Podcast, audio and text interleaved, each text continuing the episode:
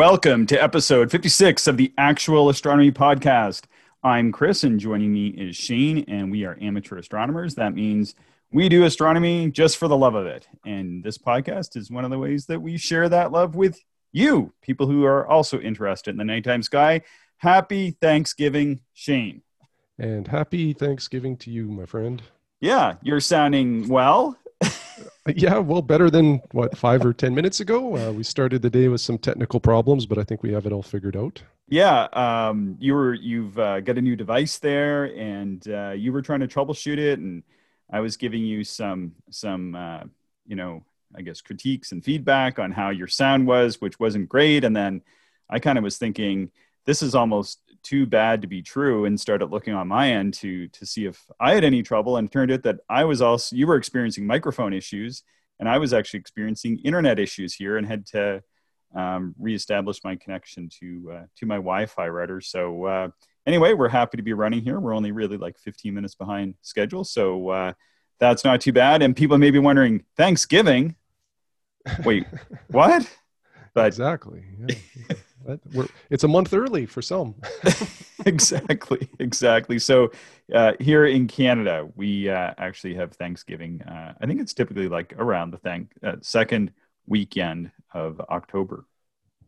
Yes, yeah, and I think our American friends to the south, it's usually the second or third weekend in November, maybe. Yeah, I think it's it's a little bit further along there. I've yeah, yeah. I've actually been. I should know because I've spent Thanksgiving and celebrated Thanksgiving in the States a few times. So I feel kind of embarrassed that I don't know that, um, as I as I probably better should.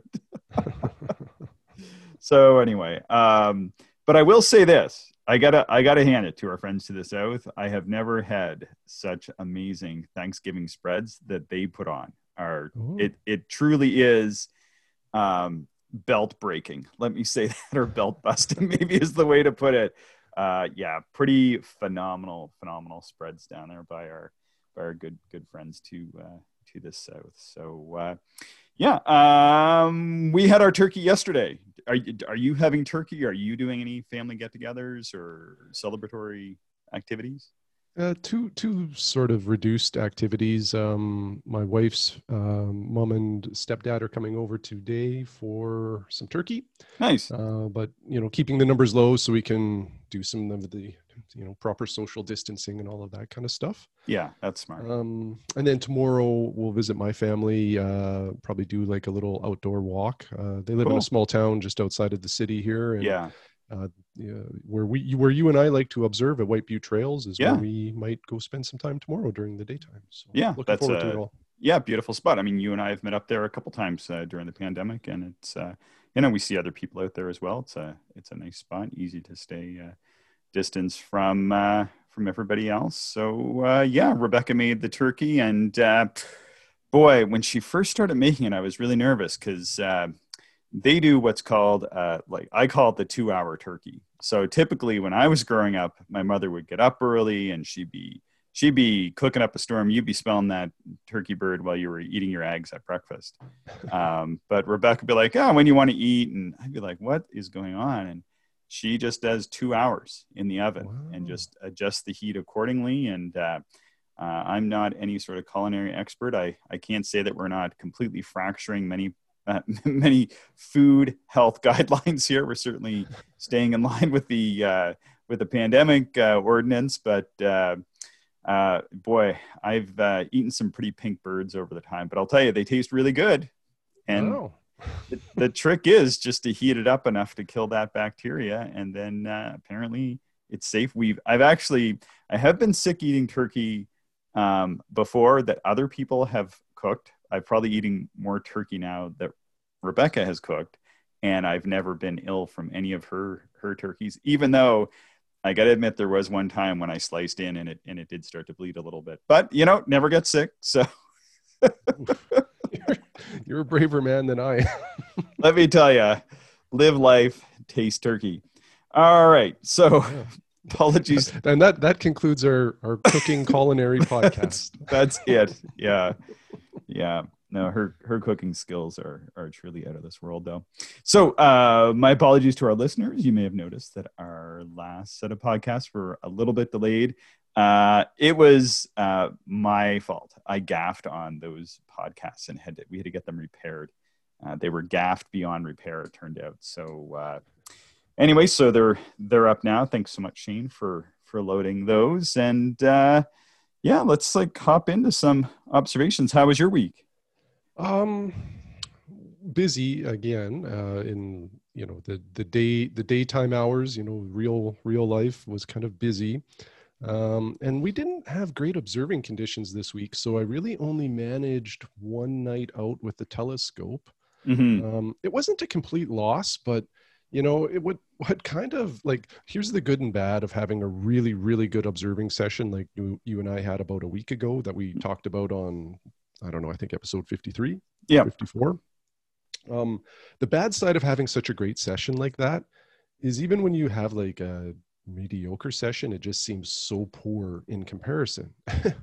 And um that was my friday night. Um, yeah you know the uh, i took my my little 76 millimeter out um, with that q extender uh, i can't remember how early i started probably around 9.30 yep. and at that point mars is visible but it like with some buildings that are you know near my uh, backyard i was really just looking right over top of the roof of uh, this two story building Mm-hmm. So the seeing the seeing looked bad and i don't like seeing that night wasn't great but it was especially bad at this point and i think what i was uh, experiencing was uh, the rooftop just radiating heat you know as the, mm-hmm. cooling was setting in which um, you know we've never really talked about that like when we talk about good seeing and bad seeing i think we've only really referenced like atmospheric seeing mm-hmm. but there's definitely like localized seeing conditions as well which adds another layer of complexity to to all of this. And i was certainly experiencing some very poor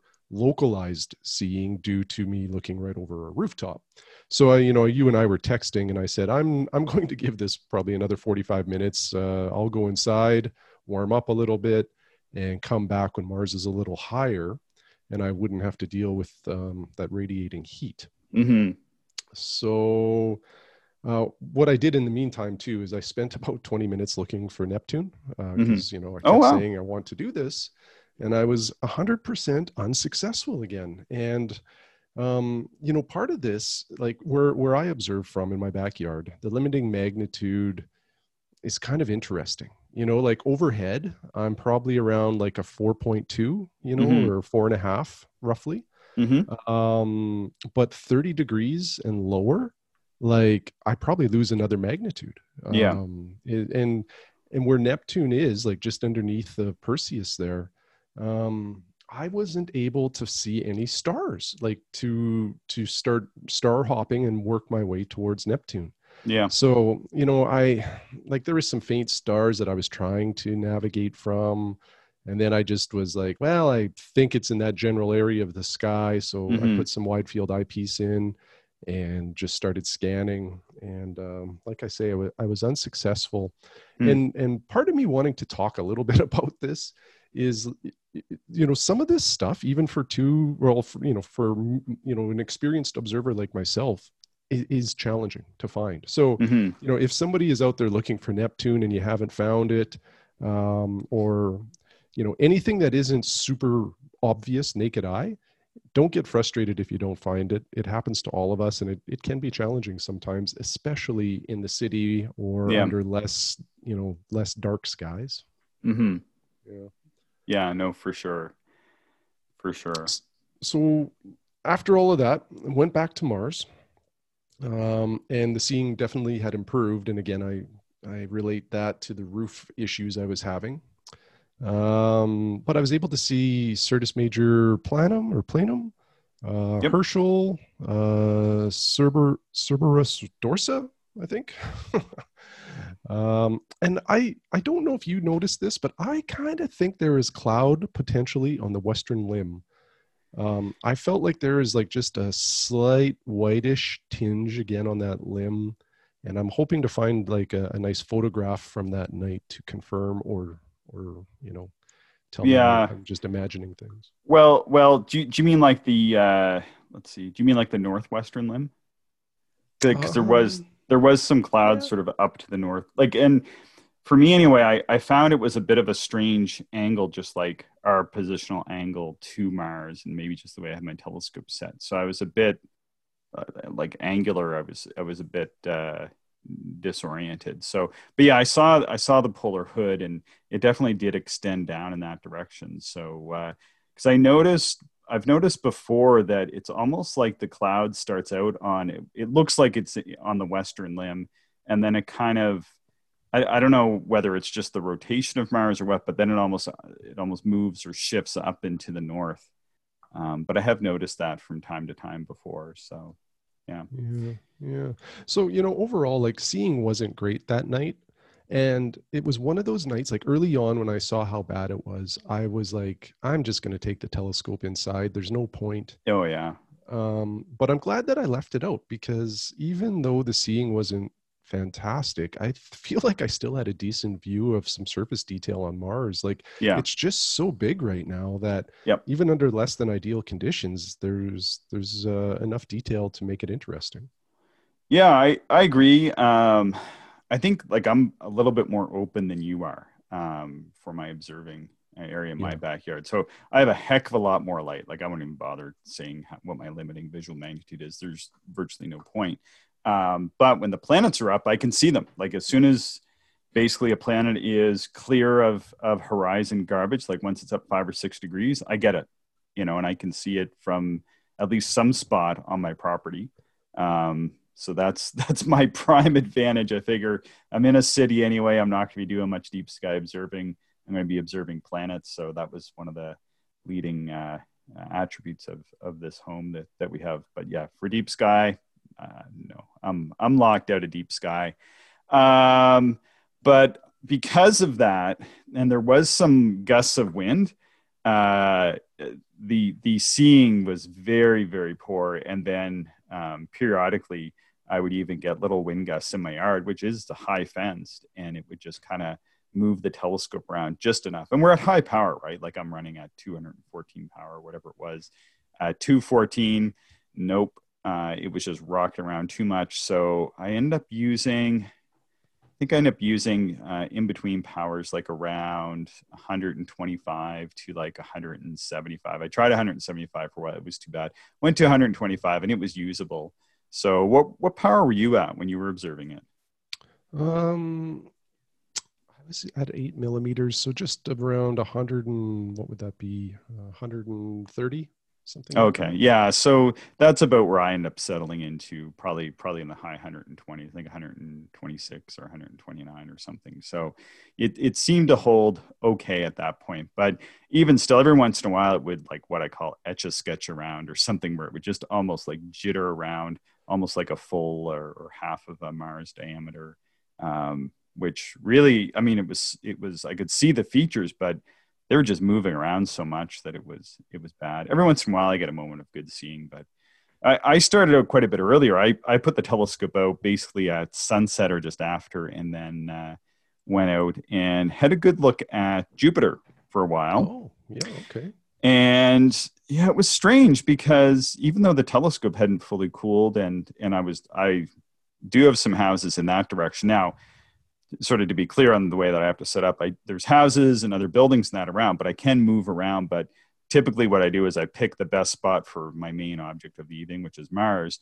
But that's not the best spot for seeing Jupiter and Saturn. But I could see them for a while. Like that's how open my my area is. I could see them until they're going to get too low to observe anyway. So it's not a mm-hmm. bad spot.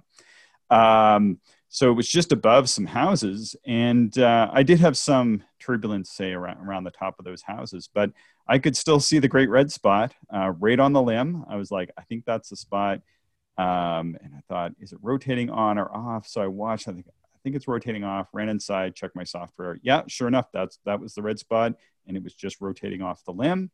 And then I observed it for another while because I saw another big eddy, and uh, oh, I should have sent you the link. I, I sent it out to the Astro Sketchers list, And I saw that the the Chris Go. Yeah, the Chris Go, and and it's it doesn't it didn't look as prominent in that image as as it did to my eye anyway. But I could see this large, almost looked like a false red spot, and it was like about three times the size of the red spot, I think. So that was cool. Yeah, yeah.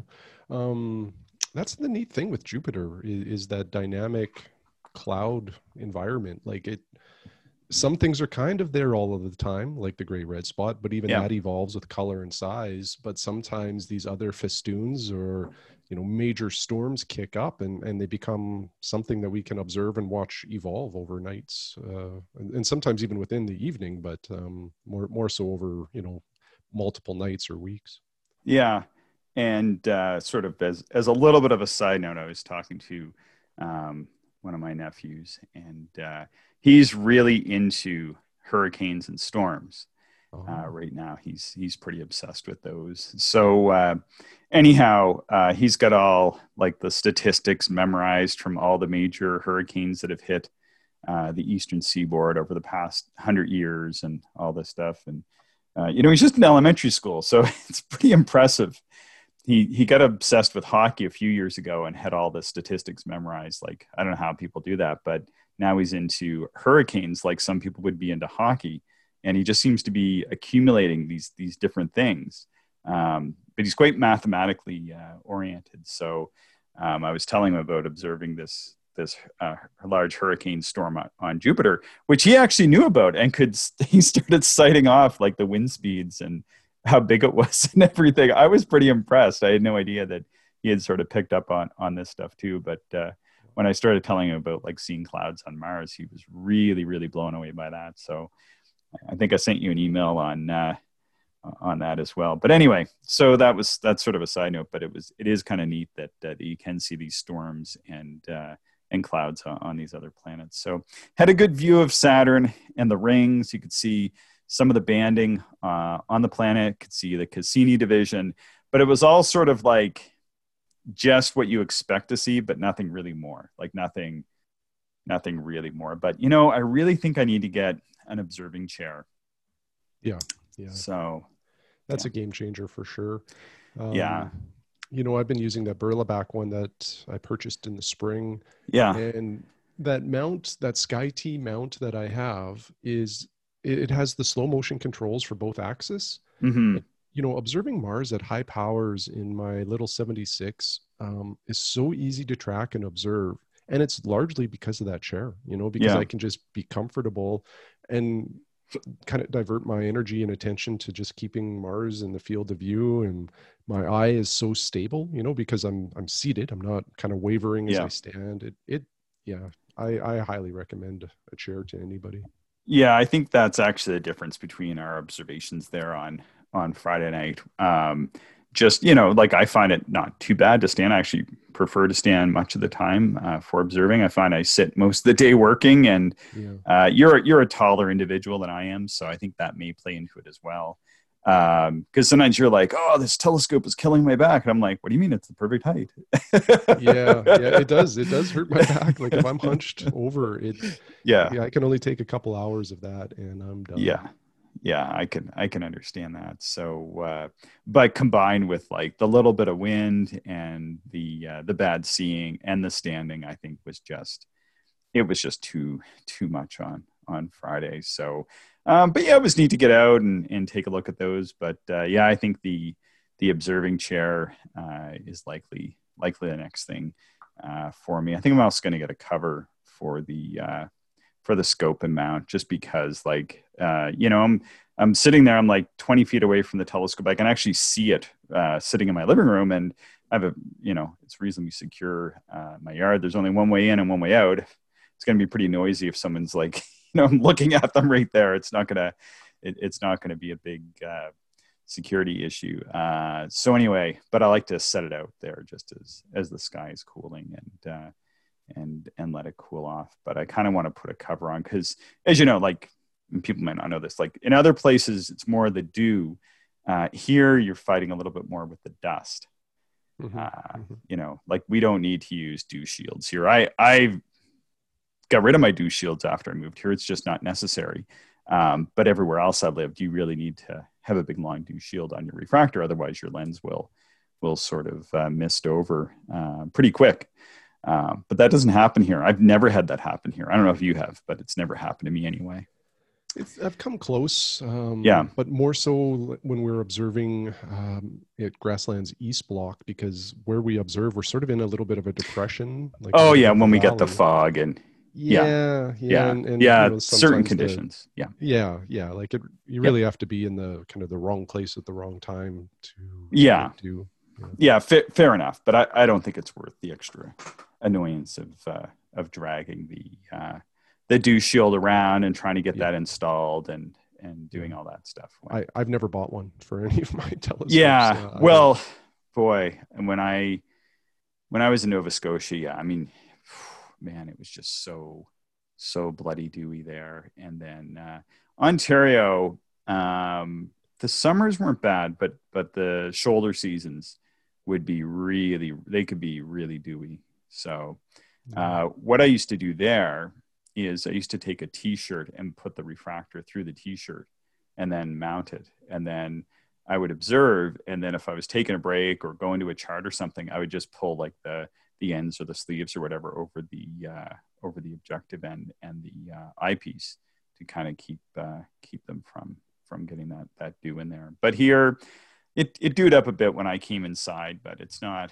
it's not as much as much of an issue. But like, yeah, definitely dust. Like things get dusty here. like there's a lot. yeah yeah they do and i think if i had like a, a cassegrain um, i'd probably have a dew shield just to and more so to keep the dust off of the lens but Mm, using a refractor or a newtonian it's kind of built in already and i think or at least for us we're okay with that yeah, I think the rule is that you're supposed to go two and a half times the diameter of your of your lens, and typically on a refractor you're about maybe half that at most.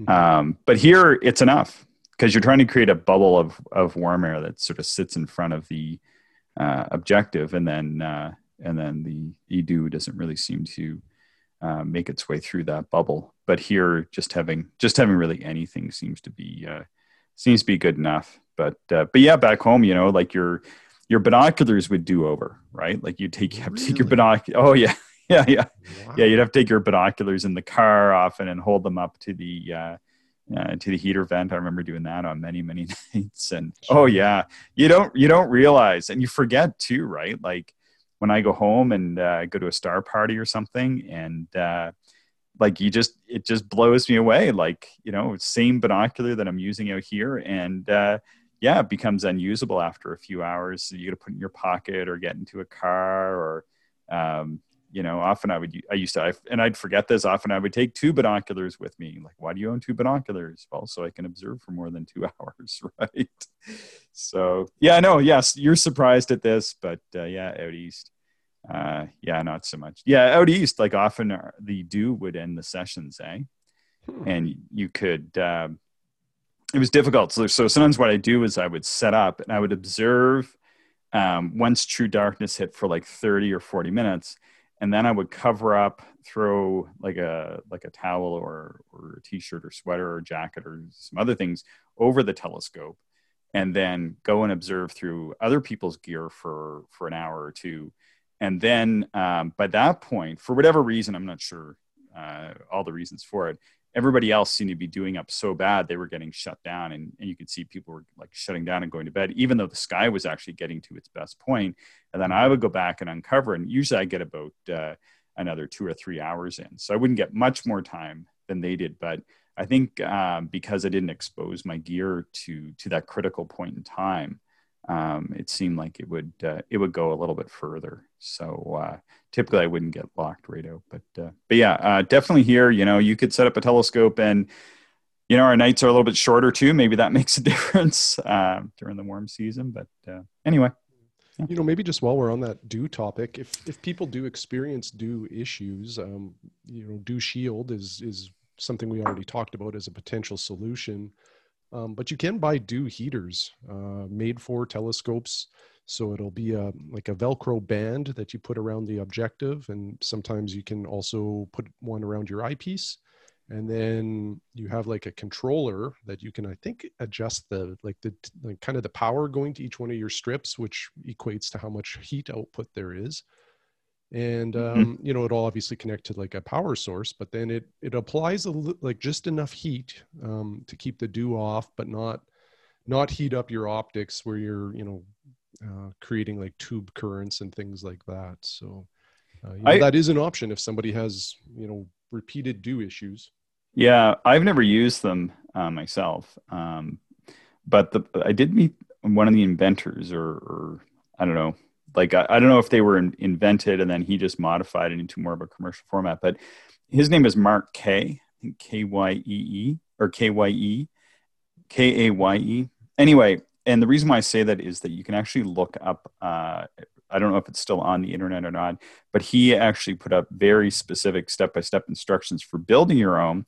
And if I'm remembering this correctly, and I could be completely wrong, I believe that he actually uh, either sold or gave away the patent to Kendrick Astro Systems, which is a Canadian distributor of um, probably most well known for the solar filters, um, and, a, and a really great company to uh, to purchase from and work with. Although they don't sell too much stuff anymore, I think they they sell the solar filters and they may still sell those dew systems but I think his is like the base um, configuration for those. But it's it they actually sell it about what it would cost you to build your own. So anyway, mm. um, yeah, I've never used them either. Um, I've been around a couple people that have used them. Uh, you know, I think they work okay.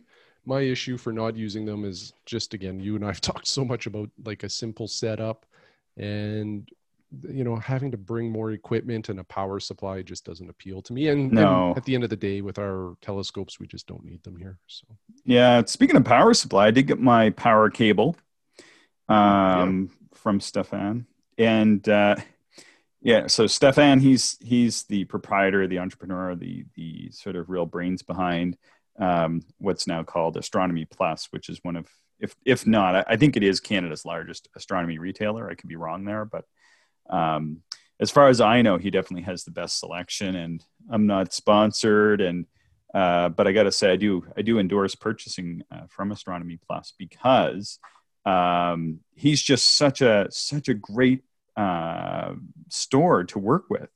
Yeah, um, he's awesome. Yeah, he really is. So I had ordered. Now I do like the Skywatcher stuff, and I'm not knocking them. It's just they they have such a huge selection. I think it's difficult for every individual to know every product. Every once in a while, there, there's a little bit of a gap. Um, and what happened is I wanted to get a power cable to power my uh, AZ GTI from uh, just the, the outlet on the house so that it, I wasn't burning through batteries or trying to haul battery packs around. And I kind of wanted to be able to set the scope up and just leave it track uh, throughout the evening without, uh, without worrying about uh, batteries. So so Stefan, he ordered me the power cable from Skywatcher, and when we were ordering it, I said to him, um, "It looks like on the website, it's only the part that plugs into the the power outlet of the home, it, and then it has like the uh, the little transformer, but it didn't look like it had the power cable that went to the mount." And so I said, "When it comes in, like, can you please check it for me?" And so uh, his daughter's working there and and uh, and she got it and she checked it and said that it came in but it didn't have this part like what do you want to do? And so then i talked to stefan and anyway uh, it took it took a little while. I mean he's busy but he's he took the time didn't charge me any of this testing and and he tested a whole he went out to an electronics store and i, I think he's just genuinely interested in astronomy and astronomy gear. And he figured out that there was actually an inexpensive Meade power plug, which actually was way cheaper than any knockoff plugs or anything like that. And so he sold that to me. I think I found the there was a knockoff plug on Amazon. It was 45 Canadian plus 20 in shipping because it had to come from you know sources unknown. I don't know where it was coming from. So it's going to be like around 65 bucks. So the one I got from him ended up being about $54. So saved about $10 there. Um, and I think that included shipping. So, uh, you know, kind of hats off to Stefan. Uh, it's always nice when he can save me $10. I did buy a Takahashi telescope from earlier this year. So looking to save a few bucks where I can. Yeah, yeah, for sure. So I look forward to that. I gotta, I gotta get that set up and running. Got to dig out an extension cord here. Uh, but my batteries that my first set of batteries that I put in that AZ GTI are still running strong. So I'm kind of surprised at that. Yeah. Yeah, I'm really surprised at that because that's got to be 30 hours uh, really? since I put those in. Yeah, I oh, think I put them in the end of August. It's either the end of August or like the very first or second day of September. And, uh, you know, I've been observing every week at least once, typically two, sometimes three times. And uh, typically they're about two hour sessions on average. And, uh, yeah, now I'm not using a lot of go-to. Every once in a while, I just sort of press it to kind of get the telescope on the other side of the sky if I'm just lazy or whatever. But that's like maybe once every two sessions. It's mostly just the tracking, but uh, you know, it's sitting there tracking for a couple hours uh, every night. So that's quite a bit because that uh, I had heard that you would go through uh, it would it would take about eight hours and then you'd be burning through your batteries. After I used it for 12 hours, I thought, well, I should buy another set because into the power cable or another set and they're still sitting on the shelf. So so I don't know. I know you and I were chatting at one point in time about me getting a big battery. Um, but I don't know that I would do that with the AZ GTI now. I think I would just take um, a set of batteries with me and not worry about hauling a great big uh, battery pack, although there could be some other advantages for other charging uh, usages in, in the field. So, but it gives me a lot of time to think about that, like over the winter uh, or whatever. So I was surprised at that. I was surprised how long those have gone. Yeah, yeah, I wouldn't have guessed that, but wow, that's really good. And yeah, if you can get that kind of time uh, out of a set of double A's, hard to argue with that. Yeah. Um, the interesting time might be in the winter you know like when those batteries get cold uh, it really doesn't matter what kind of battery you have um, the the capacity of it diminishes quite a bit in the cold right. so um, yep. a larger pack might might well probably would have a little more i guess duration but the other side of that coin is in the winter you're not out for very long usually right you're there you go. Just due to the cold, your your observing sessions are probably half as long anyways. So. Yeah, and a lot of the time I'm probably going to be observing from the yard, so I figure I can just use the the power cord uh, for those times because I do kind of feel bad both spending the money because that power cord costs me three battery packs. The battery packs are just over fifteen dollars each, taxes shipping in, and uh, so I would go through three of those for one power cord. So uh, really, it's it's a no brainer. It just sort of seems uh, like the more environmental uh, choice. And considering, you know, I'm not driving anywhere, I'm just in my yard, I feel pretty good. Uh, very lar- uh, low carbon footprint uh, in doing it this way. So yeah, yeah, good point. Yeah, uh, let's see. Yeah, hey, and you, and thank you so much again for presenting at my astronomy class this week. That was pretty yeah. fun. Yeah, it was fun. Um, I said to my wife prior, I said I'm, excited to try this because you know I've I've presented at your class many times before, yeah. but yeah. this is the first time I've done it remotely over a Zoom session. So I said I'm excited to try this just to see how it goes. But you know I had some doubts as to how enjoyable it would be, to be honest. Um, okay. Just because one of the things that I really enjoy about doing those is the engagement and the interaction with people. Yeah, and talking thought, with people. Yeah, yeah, and and I thought over Zoom I would lose a lot of that um, mm-hmm. because you know I felt like probably people would just type some questions and you know I wouldn't be able to read faces and that type of thing.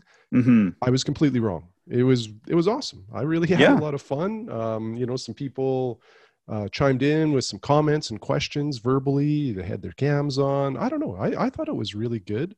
And mm-hmm. the nice thing that I'm finding about um, these Zoom meetings and things that happen, um, like even with our local astronomy club, uh, you have more people participating in these mm-hmm. things. Like your class had, I think you said 28 people. Yeah. And I think the last time I presented, I think the class size was like seven or eight, and that night there was only four or five people there. Yeah, I know. Yeah. Well, so, in full disclosure, that was literally two days before they declared it a global pandemic. So yeah, yeah, I think there was a few people that were already starting to kind of uh, yeah. tuck away.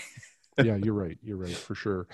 Um, but yeah, I thought it was awesome. I enjoyed it. Uh, my apologies for the uh, technical difficulties. No, we not at all. Some technical issues. Well, that and then that again. then my was, presentation just sort of there's some pictures that that's I fine. Download properly. So. That's fine. You you well illustrated it with your uh, w- with your great descriptions, which you do in this podcast already. Um, but yeah, the yeah, my apologies for that. I hadn't tested the Zoom first. I was told that that link that I sent you just was the link. I had checked that out, and in in a way, I wasn't that worried, but in a way, I was like, I don't think that link will just work. So uh, the, the they they were very apologetic at at the university, and uh, actually the uh, person in charge of that division actually got on the chat with me personally while you were presenting and uh, was really worried about it. Um, so anyway, we ironed out a few things. Uh, we're going to give it a test here again uh, the coming week. But uh, yeah, I really like it. I found the same as you. Um, I guess the one thing I notice because uh, you know I'm sort of the have done so many of these classes and courses now um, is that in these Zoom sessions, I have uh, several people that have taken the in-class sessions, and I have uh, the majority of of people have have not, um, but there is some crossover. Uh, the one thing I do notice is that some of those individuals um, that I do really enjoy interacting with, like before the class starts up, like usually I get there about uh, 20 minutes before the class, and it's great. I'm setting up and we're having conversation um, that's all lost. Right. Mm-hmm. So I kind of miss that. But then, like you noticed, I think that um, some of the individuals, especially newer individuals, um, are less uh, reluctant to to reach out and engage because um, for whatever reasons they might be individuals that coming to an in-person class didn't work for but they've been really eager to take something like this for for a long time. So they uh, uh, they're pretty gung ho, and they tend to jump in a little bit uh, quicker and ask questions and engage. So um, yeah, it, it does. Like in the future, I think what I want to do is actually split it, maybe even 50 50, or do one or two classes online and then do one of them in person and, and kind of split it up that way uh, in order to uh, you know make sure that everybody is properly engaged in that. Since i do this on a voluntary basis you know we're not doing this um, really for for any money. It, it, basically is a cost covering endeavor. Um, you know i was thinking that uh, you know that that that that would be a good way to do it i think sort of splitting them up between online and uh, and off. Because with the online as well we get people from all over you know.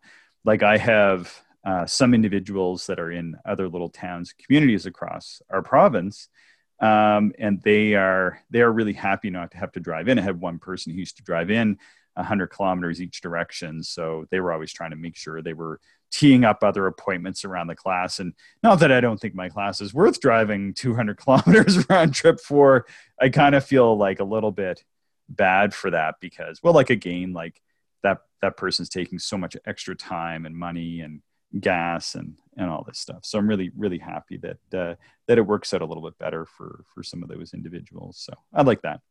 Yeah, yeah, absolutely. The accessibility is is amazing. Yeah, and and I'm gonna start doing some more Zoom stuff. Apparently, I'm gonna start uh, co-hosting or somehow working on the uh, history committee seminars, which we're gonna start uh, October 26th at the end of this month. Hmm. So there's that's coming up. So we're gonna do them. I think like eight times a year or something.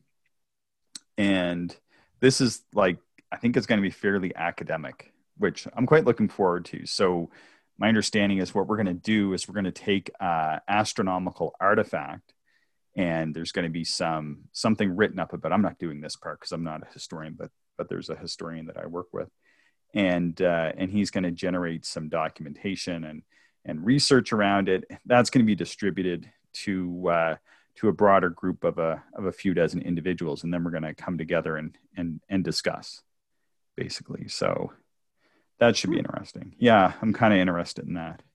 Yeah, yeah. Well, it'll keep you busy. Yeah, might as well. Might as well, you know. so yeah, good stuff. Good stuff. Well, Shane, have we chatted enough for this one? Yeah, I think let's call it an episode. Okay. Well, how can people stay in touch with us? Uh, people can find us on Twitter. We are at Actual Astronomy. Uh, you can leave comments on any of the podcasting apps, or you can email us. Uh, we are actualastronomy at gmail.com. All right. Well, thanks so much, Shane. Thank you, Chris, and thanks to everybody for listening.